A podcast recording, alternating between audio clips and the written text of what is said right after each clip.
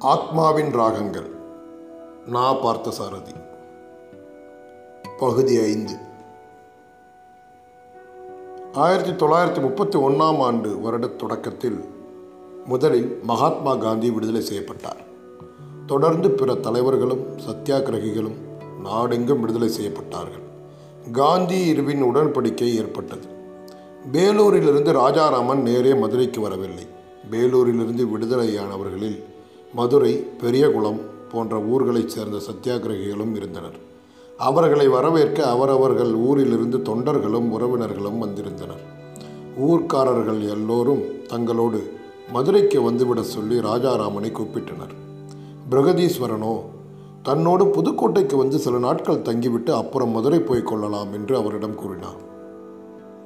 பத்தர் கடைசியாக மதுரையிலிருந்து வேலூருக்கு வந்தபோது அன்னக்குடி மண்டபத்து சந்தில் ஒண்டு கொடுத்தனம் இருந்த வீட்டில் இருந்த பாத்திரம் பண்டம் தட்டுமுட்டு சாமான்களை ஒழித்து மேலூர் வீட்டில் சொந்த உபயோகத்துக்கு வைத்து கொண்டிருந்த மாடிப்பரனில் கட்டி போட்டு விடுமாறு அவன் கடிதத்தில் தெரிவித்தபடியே செய்துவிட்டதாக கூறியிருந்தார். வாசகசாலை நன்றாக நடப்பதாகவும் கூறியிருந்தார். எப்படி நடக்கிறது? யார் வாடகை கொடுக்கிறார்கள்? பத்திரிகைகள் புத்தகங்கள் வாங்க யார் உதவுகிறார்கள்? என்றெல்லாம் அவன் தூண்டி தூண்டி கேட்டபோது அதெல்லாம் இப்போ எதுக்குங்க தம்பி? நீங்கள் விடுதலையாகி வந்தப்புறம் சாவகாசமாக பேசிக்கலாமே என்று மழுப்பி விட்டார் பத்தர். ஒருவேளை அவரே கைப்பணத்தை செலவழித்து செய்து கொண்டு அதை தன்னிடம் சொல்ல கூசுகிறாரோ என்று தோன்றியது அவனுக்கு. முத்திரளப்பனும் குருசாமியும் கடலூர் சிறையில் இருக்கும் செய்தியையும் அந்த தடவை பத்தர் வந்திருந்த போதுதான் அவன் கேட்டு தெரிந்து கொண்டிருந்தான். எனவே பிரகதீஸ்வரனோடு புதுக்கோட்டை போய் ஒரு வாரமோ பத்து நாளோ தங்கிவிட்டு போகலாம் என்று அவனுக்கே தோன்றியதால் அவன் அவரிடம் மறுக்காமல் ஒப்புக்கொண்டான். வீட்டை காலி செய்து சாமான்களை மேலூரில் கொண்டு போய் போட்டாயிற்று. வாசகசாலை ஒழுங்காக நடக்கிறது என்ற இரண்டு விவரங்களுமே அவன் உடனடியாக மதுரை போக அவசியமில்லை என்பதை அவனுக்கு உணர்த்தின. அவன் பிருகதீஸ்வரனோடு புதுக்கோட்டைக்கு போனான். அந்த ஒரு வாரமும் முழுமையாக அவன் புதுக்கோட்டையில் தங்கவில்லை. போகும்போது இருவருமே திருச்சியில் இரண்டு நாள் தங்கி சில தேசபக்தர்களையும் தொண்டர்களையும் சந்தித்தனர். புதுக்கோட்டையில் மூன்று நாட்கள் இருக்க முடிந்தது. ஒரு நாள் பிரான்மலைக்கும் இன்னொரு நாள் அன்னவாசல் கிராமத்திற்கும் அவனை அழைத்துச் சென்றார் பிரகதீஸ்வரன். அவருடைய குடும்பத்தில் எல்லாரும் ராட்டை நூற்க பழகி இருந்ததையும் மனைவி குழந்தைகள் உட்பட அனைவரும் கதர் அணிந்திருந்ததையும் பார்த்து பெருமைப்பட்டான் அவன். அவன் மதுரை திரும்பும்போது காரைக்குடி வரை பிருகதீஸ்வரனும் கூட வந்தார். காரைக்குடியிலும் அவர்கள் சந்திக்க வேண்டியவர்கள் இருந்தார்கள். காரைக்குடியில் அவனுக்கு விடை கொடுக்கும்போது நாளையிலிருந்து நானும் என் மனைவியும் பாரதி பாடல்களை பாடிக்கொண்டே தெரு தெருவாய் எங்கள் புதுக்கோட்டை சீமையில் உள்ள கிராமம் கிராமமாய் கதர் துணிகளை சுமந்து விற்கலாம் என்றிருக்கிறோம். மதுரையில் நீங்களும் அது மாதிரி ஏதாவது செய்தால் எனக்கு சந்தோஷமாக இருக்கும் என்று சொல்லி அனுப்பினார் பிருகதீஸ்வரன் கதர் பிரச்சாரத்தில் ஈடுபடுவதாக அவனும் அவருக்கு வாக்கு கொடுத்தான். ஒருவரை ஒருவர் பிரிவது பரஸ்பரம் இருவருக்குமே வேதனை அளிப்பதாயிருந்தது. அவருடைய நட்பின் அருமையை பல மாதங்கள் உடனிருந்து பழகிய போது உணர்ந்ததை விட இப்போது இந்த பிரியும் வினாடிகளில் அவன் மிக மிக அதிகமாக உணர்ந்தான். அவன் மதுரைக்கு வந்த நேரம் இரவு எட்டு மணிக்கு மேலிருக்கும். புறப்படுகிற தினத்தன்று இப்படி இருட்டில்தான் புறப்பட்டோம் என்பது நினைவு வந்தது. மேலகோபுர வாசலுக்கு வந்து நின்ற போதுதான் எங்கே போய் தங்குவது என்ற கேள்வி எழுந்தது. தாய் இறந்த அந்த வீடு மிக அருகிலேயே இருப்பதை உணர்ந்தபோது மனம் நெகிழ்ந்து அழுதது. வைத்தியநாதையர் வீட்டுக்கோ ஜோசப் சார் வீட்டுக்கோ போகலாம் என்று தோன்றினாலும் பொது வேலைகளை செய்வதற்கு வாசகசாலையில் தங்குவதே நல்லதென்று நினைத்தான் ராஜாராமன். பத்தர் வாசகசாலையை பூட்டிக்கொண்டு வீட்டுக்கு போயிருந்தால் என்ன செய்வது? வீட்டுக்கு போயிருந்தாலும் பரவாயில்லை. பத்தர் வீடு பக்கத்திலேயே செம்பியன் கிணற்று சந்திலே தான் இருக்கிறது. அங்கேயே போய் சாவியை வாங்கி கொண்டு வந்து விடலாம். இந்த முடிவுக்கு வந்ததும் அவன் வடக்கே திரும்பி கோபுர வாசலிலிருந்து சித்திரை வீதிக்கு நடந்தான். அவன் நினைத்தபடி பத்தர் கடை பூட்டப்பட்டிருந்தாலும் நல்ல வேளையாக வாசகசாலை மாடியில் விளக்கு வெளிச்சம் தெரிந்தது. யாரோ வாசகசாலை மாடியில் இருப்பதை அறிய முடிந்தது. வாசகசாலைக்காக மேலே படியேறிய போது மாடிக்கதவு தாழிட்டிருந்தது. கதவை மெதுவாக தட்டினான் அவன். உள்ளே கேட்ட பேச்சு குரல்களிலிருந்து நாலைந்து பேர் கூடியிருக்கிறார்கள் என்பதை உணர முடிந்தது. கதவை திறந்ததே முத்திருளப்பன் தான். நண்பனை அப்படியே கட்டி தழுவி கொண்டான் ராஜாராமன். குருசாமியும் அந்நிய துணி மயிரியலில் அவனோடு கைதான உள்ளூர் நண்பர்களும் பத்தரும் நாற்காலிகளில் அமர்ந்திருந்தனர். வாசகசாலையில் இப்போது ஐந்தாறு பழைய மடக்கு நாற்காலிகளும் இரண்டு புத்தக அலமாரியும் ஒரு பெரிய மேஜையும் இடம்பெற்றிருப்பதை கவனித்து ஆச்சரியப்பட்டான் அவன் இடத்துக்கு வாடகை கொடுக்க முடியாமல் வாசகசாலையே நடக்க முடியாது நின்று போயிருக்குமோ என்று பயந்தவனுக்கு அப்படி இல்லை வாசகசாலை நடக்கிறது என்று பத்தர் வேலூரில் வந்து சொல்லி நிம்மதி அளித்திருந்தார். இப்போது இந்த வளர்ச்சி அவனுக்கு புதுமையாய் இருந்தது. நண்பர்கள் எல்லாரும் அவனை உற்சாகமாக வரவேற்று அளவலாவினார்கள். பத்தரை தவிர மற்றவர்கள் இப்போதுதான் அவனை பார்க்கிறார்கள். ஆதலால் அவன் தாய் இறந்ததை பற்றி துக்கம் கேட்பதில் சிறிது நேரம் கழிந்தது. துக்கப் பேச்சு தொடங்கியதுமே அங்கிருந்த கலகலப்பு போய்விட்டது. தம்பி நான் போய் கூப்பிட்டப்பவே பரோலில் வந்திருக்கலாம். பெரியம்மா மனசு நோக பண்ணியிருக்க மாட்டேன்டான் நான் திரும்பி வந்து அம்மா உங்கள் மகன் பரோலில் வரமாட்டேன்னுட்டாருன்னு கூட சொல்லலை. ஜெயிலில் விட மாட்டேங்கிறாங்க பெரியம்மா. நாம் கொடுத்து வச்சது அவ்வளோதான்னு பொய் சொன்னேன். உள்ளதை சொல்லியிருந்தா அந்த அம்மா இன்னும் ரொம்ப மனசு நொந்து போயிருக்கும். அந்த காந்திக்கு தத்து கொடுக்கத்தான் நான் பிள்ளை பெற்றேன். எனக்கு கொல்லி போட பெறலன்னு அண்ணமாரிக்கிட்டே போய் சேர்ந்தாங்க பாவம் அந்த அம்மா.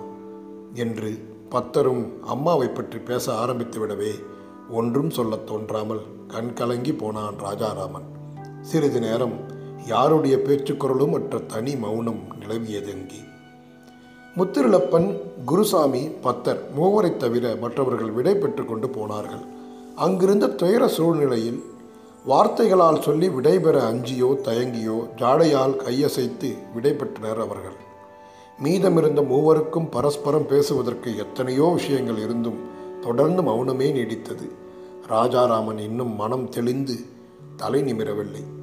அவன் மனம் சரியாகி அவனாக பேசுகிற வரை அவனை அப்படியே விடுவது நல்லதென்று மற்றவர்கள் பேசாமல் இருந்தனர். சிறிது நேரத்திற்கு பின் அவனே தலை நிமிர்ந்து முத்திரிலப்பனை விசாரித்தான். உங்களுக்கு தான் ரொம்ப கஷ்டம். வேலை வேற போயிருக்கோம். மாதக்கணக்கில் ஜெயில் வாசம் பண்ணிட்டீங்க. குடும்பத்தை யார் கவனிச்சுக்கிட்டாங்களோ? என்ன சிரமமோ? அப்படித்தான் நான் கவலைப்பட்டேன் ராஜா. ஆனால் இதோ பக்கத்தில் இருக்காரே. இந்த புண்ணியவாளன் தயவில் மாதம் தவறாமல் என் குடும்பத்துக்கு பண உதவி கிடச்சிருக்கு.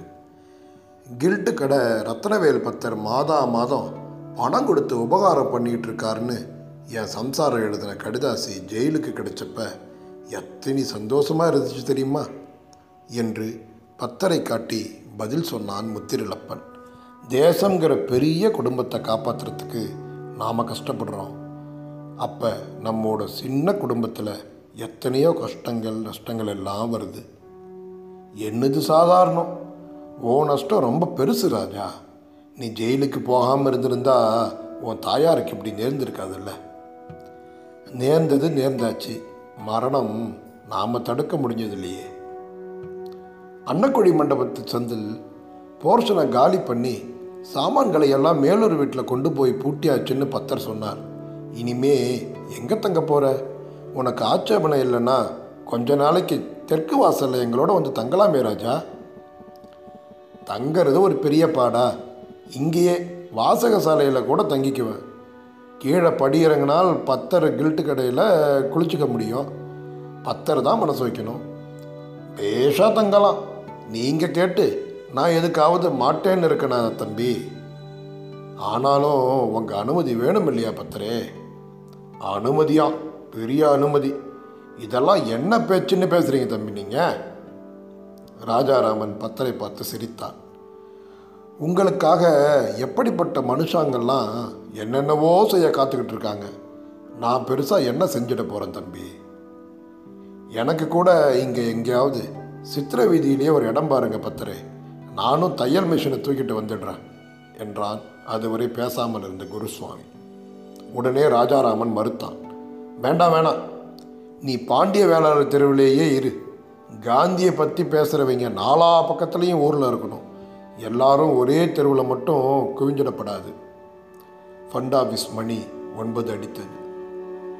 மணி ஒன்பது அடிக்குதே. நீங்கள் ஏதாவது சாப்பிட வேண்டாமா தம்பி? நீங்கள்லாம்? நான் சாப்பிட்டாச்சு. முத்திருளப்பனும் குருசாமியும் வீட்டுக்கு போயிடுவாங்க. உங்களுக்கு தான் ஏதாவது வாங்கி ஆறணும். வாங்கி ஆறட்டுமா? வேண்டாம் வேண்டாம். நானே போய் சாப்பிட்டுக்கிறேன். பத்தரே. ஆனால் நான் திரும்பி வர வர நீங்கள் இங்கே இருக்கணும். எனக்கு உங்ககிட்ட கொஞ்சம் பேச வேண்டியிருக்கு. இங்கேயா? சரி இருக்க. பக்கத்தில் கடை எதுவும் இருக்காது. நீங்கள் மேலமாசி வீதியில் கட்டிச்சட்டி மண்டபம் பக்கமாக போய் பார்த்தா ஏதாவது ரெண்டு பால் கடை மிட்டாய் கடை திறந்துருக்கும். நீங்கள் திரும்பி வர வர நான் இங்கே இருக்கேன் தம்பி. நீங்கள் போய் வாங்க. குருசாமி முத்திருளப்பன் ராஜாராமன் மூவரும் புறப்பட்டனர். குருசாமியும் முத்திருளப்பனும் மேலமாசி வீதி வரை கூட நடந்து வந்து ராஜாராமனை விட்டு போவதற்காக வந்தனர். மேலகோபுர வாசல் தெருவும் டவுன்ஹால் ரோடும் சந்திக்கிற இடத்தில் மேற்கு மாசி வீதியில் கட்டிச்சட்டி மண்டபத்தருகே ஒரு பால் கடை திறந்திருந்தது. குருசாமியையும் முத்திருளப்பனையும் தன்னோடு ஏதாவது சாப்பிடும்படி வேண்டினான் ராஜாராமன். இருவரும் மறுத்துவிட்டு சிரித்துக்கொண்டே விடைபெற்றனர்.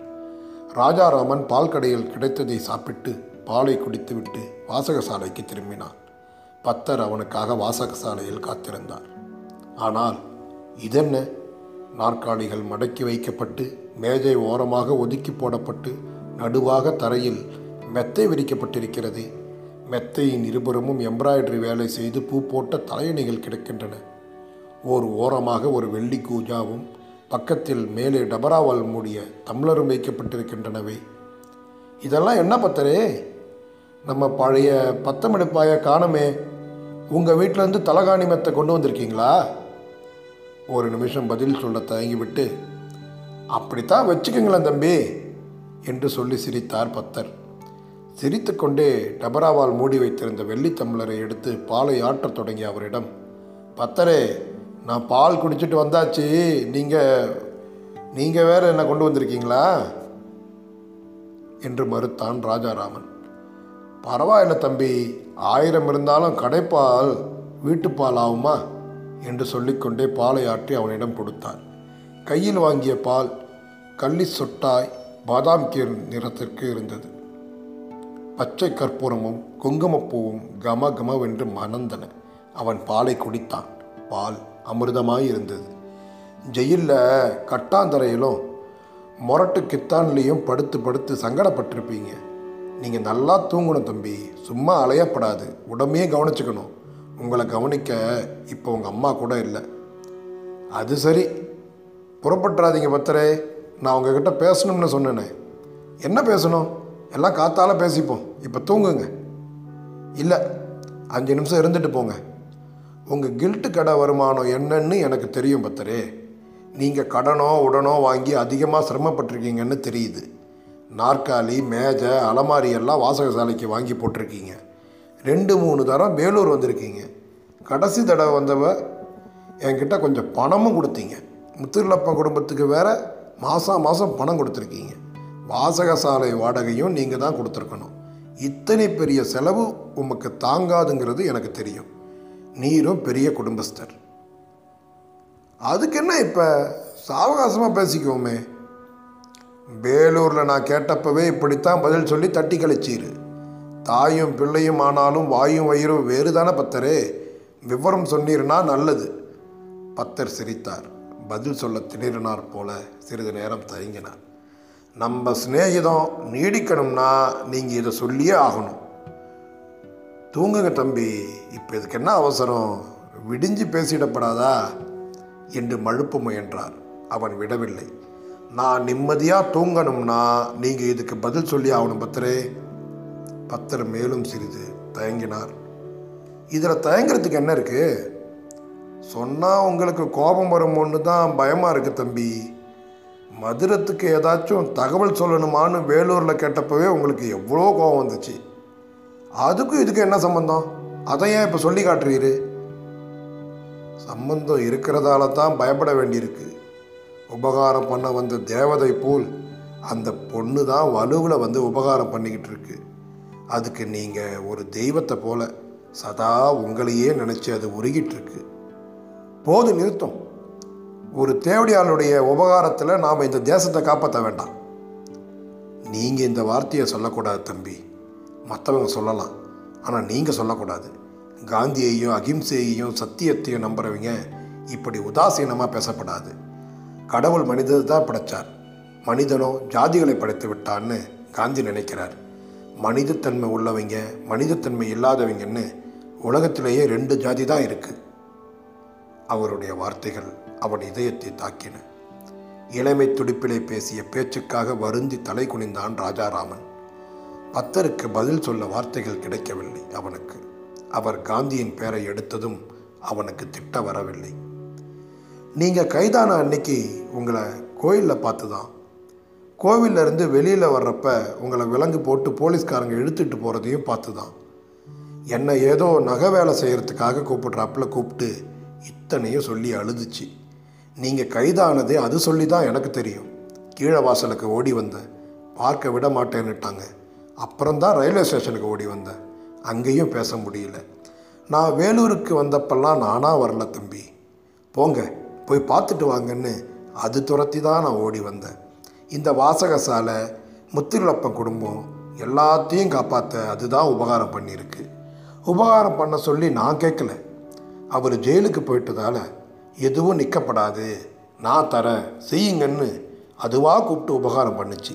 இப்போ கூட சித்த முன்ன மாடி வழியாக என்னை கூப்பிட்டு வந்தாச்சான்னு கேட்டுது. வந்தாச்சு சாப்பிட போயிருக்காருன்னு. உடனே உள்ளே ஓடி இந்த மெத்த தலகாணியை கொண்டாந்து கொடுத்துவிட்டு பாவம் ஜெயிலில் படுக்க வசதிகள் இருந்திருக்காது. இதை விரித்து நல்லா தூங்க சொல்லுங்கள் மொட்டை மாடியில் படுக்க வேண்டாம். பகல் முழுசும் வெயில் அடித்த வைக்க தரையில் இருக்கும். உள்ளேயே படுக்க சொல்லுங்கன்னு சொன்னுச்சு. மெத்தையோடு நான் உள்ளே வர்றதுக்குள்ளே மறுபடியும் கூப்பிட்டு இந்த கூஜா பால் எல்லாத்தையும் கொடுத்துட்டு என்னை பற்றி அவருக்கு ஞாபகமாவது இருக்கா பத்தரே? அப்படின்னு கண்ணில் நீர் தழும்ப கேட்டுச்சு. உங்கள் அம்மா உடம்புக்கு சுகம் இல்லாமல் படுத்தப்ப ரெண்டு வாட்டி கூட நிறைய சாத்துக்குடி வாங்கி கொடுத்து அனுப்பிச்சிச்சு. நீயே வந்து பெரியம்மாவை பார்த்து கூடாமான்னு கேட்டேன் அதுக்கு மதுரம் ஒப்புக்கலை. வேண்டாம் எனக்கு அவங்கள தெரியாது. என்னை பார்த்தா அவர்களுக்கு சொந்த பிள்ளை மேலேயே மனசு சஞ்சயப்படும். ஊர்க்காரர்களும் வம்பு பேசுவாங்க. என் பிறவி ராசி அப்படின்ட்டு சொல்லுச்சு. தாசி தனபாக்கியத்துக்கு இப்படி ஒரு நல்ல மனசு நிறைஞ்ச பொண்ணான்னு நானே வியந்து போனேன். அந்த அழுக்கு பிடிச்ச வீட்டில் தன்னை ஒரு தேவதையாக நடமாட வச்சிட்ருக்காது. உங்களை பார்த்த நாள்ல இருந்து நீங்கள் தான் அது மனசில் இருக்கீங்க தம்பி. இத்தனை இங்கிதமான பொண்ணு அந்த சந்தில் இருக்க முடியும்னே என்னால் நம்ப முடியல. வேலூரில் வந்திருந்தப்ப மதுரத்துக்கு ஏதாச்சும் தகவல் உண்டான்னு கேட்டேன். நீங்கள் ரொம்ப கோ கோபமாக பதில் சொன்னீங்க. அந்த பதில் அப்படியே வந்து சொல்லியிருந்தா அது மனசு ஒடிஞ்சு போயிருக்கும். ஏதோ நானாக இட்டு கட்டி சொன்னேன். பரவாயில்ல வரமாட்டேன்னு நீங்கள் பிடிவாடம் பிடிச்சதை சொல்லாமல் ஜெயில்காரை விட மாட்டேன்னுட்டான்னு உங்கள் அம்மாவுக்கும் பொய் சொன்ன மாதிரி மதுரத்துக்கும் ஒரு பொய் சொன்னேன். அந்த காந்தி மகானை பின்பற்ற தொடங்கின நாளில் இருந்து நான் பொய் சொல்கிறத விட்டாச்சு. ஆனால் என்ன செய்கிறது இது மனுஷங்களோட உலகம். இங்கே சில சமயங்களில் உண்மையை கூட பொய் ரூபத்தில் தான் வழிபட வேண்டியிருக்கு தம்பி. அவன் பதில் பேச முடியாமலும் குனிந்த தலை நிமிராமலும் உட்கார்ந்திருந்தான். முழங்கால்களை குத்த வைத்து முகத்தை புதைத்து கொண்டு அவன் அமர்ந்திருந்த நிலை தீவிர சிந்தனையை காட்டியது. ஒரு கூடை கருப்பு திராட்சை குலைகளை கவிழ்த்தது போல் அவன் தலை சுருள் சுருளாக படிந்து கருமை மின்னியது. இருந்தாற்போல் இருந்து தலை நிமிர்ந்து அவன் பத்தரை ஒரு கேள்வி கேட்டான். ஜெயிலுக்கு போகிறதுக்கு முந்தி துணிக்கடை மறியலுக்கு முன்னே ஒரு வாரம் இருக்கும். அப்போ நான் ஒரு நாள் நான் ராத்திரி இங்கே படுத்திருந்தேன். மறுநாள் காலையில் கீழே படி இறங்குறப்ப பின்பக்கத்து மாடியை பற்றி உங்ககிட்ட விசாரிச்சினேன் ஞாபகம் இருக்கா? அதுக்கு என்ன இப்போது ஞாபகம் இருக்கே. பின்பக்கம் ஒன்றாம் நம்பர் சந்துங்கிறது தெரியும் இல்லையா அப்படின்னு கேட்டேன். அடுத்த நாள் நீங்கள் மதுரத்தை பற்றியும் விசாரிச்சீங்க. தனபாக்கியத்தோட மகள்னும் பதில் சொன்னனே. அப்போ உண்டான அருவருப்பு தான் இன்னும் போகலை பத்தரே. கோவிலில் வேற அவளோட யாரோ ஒரு பணக்கார ஜமீன்தார் உட்கார்ந்துருந்தானே அன்னைக்கு. அதுக்கு அவன் என்ன செய்வா தம்பி? உடம்பு விற்கிற பாவம் மிக மிக மோசமானது. மனுஷாலோட மனசை புரிஞ்சிக்காம உதாசீனமும் வெறுப்பும் காட்டுறது அதை விட பாவம் தம்பி. அகிம்சையும் சத்தியமும் காந்தி மகாத்மாவோட உபதேசங்கள். ஒரு சத்தியாகிரகிக்கு இத்தனை உதாசீனம் கூடாதுங்க தம்பி. அவனால் பத்தருக்கு பதில் சொல்ல முடியவில்லை. மறுபடியும் தலை குனிந்து மௌனமானான். மதுரத்தை அவன் புரிந்து கொள்ளும்படி செய்வது எப்படி என்ற யோசனையில் பத்தரும் மூழ்கினார். அவளோ ராஜாராமன் மேல் உயிரையே வைத்து உருகி கொண்டிருக்கிறாள். இந்த தம்பியின் மனத்திலோ உதாசீனமும் வெறுப்பும் நிரம்பி கிடக்கின்றன. எப்படியாவது இந்த உதாசீனத்தை மாற்றியாக வேண்டும் என்று தோன்றியது அவருக்கு. பூ போன்ற மிருதுவான மனமும் கோமலமான சுபாவமும் அதிரப் பேசாத இங்கிதமும் நிரம்பிய மதுரம் இந்த உதாசீனத்தை தாங்கி நிற்காமல் உருகிவிடுவாள் என்பது அவருக்கு தெரியும். பத்தரிடம் மறுபடியும் அவனே பேசினான். உங்கள் வீட்டில் காய்ச்சின பாலுன்னு நினச்சேன் அதை குடித்தேன் தெரிஞ்சிருந்தா அதை தொற்றுக்க கூட மாட்டேன். ஆமாம் ஆமாம் எங்கள் வீட்டில் தானே நித்த நித்தம் குங்குமப்பூ பச்சை கற்பூரமெல்லாம் போட்டு பால் காய்ச்சி குடிச்சிட்ருக்கோம் சொல்ல மாட்டீங்களா பின்ன நீங்கள் இந்த மெத்த தலகாணியெல்லாம் நீங்கள் வாங்கியிருக்கப்படாது பத்தரே. அவள் இதுவரை வாசகசாலைக்கும் முத்துலப்பன் குடும்பத்துக்கும் மற்றதுக்கும் எவ்வளவு கொடுத்துருக்காளோ அவ்வளவையும் கணக்கு பார்த்து சொல்லுங்கள் நாளைக்கு மேலூர் போயிட்டு வரேன். வந்ததும் கணக்கை தீர்த்திடலாம். தீர்ற கணக்கு இல்லைங்க தம்பி இது. ஆத்திரத்தில் பேசுகிறீங்க நிதானமாக யோசிங்க. பின்பக்கத்து சந்தில் எத்தனையோ பாவப்பிறவிங்க இருக்குது அந்த சேற்றில் இந்த மதுரம் ஒரு செந்தாமரை. ஒரு தேசபக்தனுக்கு உபகாரம் பண்ணணுங்கிற மனசு அதுக்கு வந்தப்பவே இதை நீங்கள் புரிஞ்சிட்ருக்கணும். பணத்தை எண்ணி திருப்பி கொடுத்துடலாம் தம்பி. ஆனால் அந்த நல்ல மனசை நீங்கள் திருப்பி தர முடியாது. பணத்தை திருப்பி கொடுத்தா அந்த நல்ல மனசில் முள்ள வாரி கொட்டுறாப்புல இருக்கும். ஃபண்டா விஸ்மணி பதினொன்று அடித்தது. தூங்குங்க தம்பி. நான் வீட்டுக்கு போகிறேன் தயவு செஞ்சு மெத்தையில் படுத்துக்குங்க. கொடுத்தவங்க நல்ல எண்ணத்தோட மனசு தவிச்சு தவிச்சு அம்மாவுக்கு தெரியாமல் அல்லசலுக்கு தெரியாமல் உங்கள் உடம்பு நோகுமேன்னு வேதனைப்பட்டு கொடுத்துருக்காங்க. சத்தியமான அன்பை அவமானப்படுத்திவிட்டா அப்புறம் காந்திக்கு பின்னால் போகிறதுக்கு கூட நமக்கு யோக்கியதை இருக்காது பார்த்துக்குங்க. கூறிவிட்டு பத்தர் புறப்பட்டார். காந்திக்கு பின்னால் போகிறதுக்கு கூட யோகியதை இருக்காது. என்று தான் கூறிய கடுமையான வாக்கியத்துக்கு ராஜாராமன் மிகவும் ஆத்திரமடைந்து ஏதாவது கடுமையாக பதில் சொல்வான் என்று அவர் எதிர்பார்த்தார். அவன் பதில் சொல்லாமல் யோசிக்கவே தன் வார்த்தைகளால் அவன் அவரது மனம் மெல்ல மெல்ல மாறிக்கொண்டிருக்கிறது என்பதை உணர முடிந்தது அவரால். கதவை தாழிட்டு கொள்ளுமாறு மீண்டும் கூறிவிட்டு படி இறங்கினார் அவர். கதவை தாழிட்டு கொண்டு சிறிது தயங்கி நின்றபின் ஏதோ முடிவுக்கு வந்தவன் போல் அவன் அந்த மெத்தையில் நடுவாக படுத்துக்கொண்டான். தலையணை மெத்தையெல்லாம் பூவும் சந்தனமும் மணந்தன பச்சை கற்பூர வாசனை கமகமத்தது. நீண்ட நேரம் பத்தர் சொல்லியவற்றையெல்லாம் யோசித்து கொண்டே படுத்திருந்தான் அவன். அவர் சொல்லியது நியாயமென்றே அவனுக்கு பட்டது. நான் இத்தனை வெறுக்கும்படி அவள் அப்படி என்னதான் செய்துவிட்டாள்?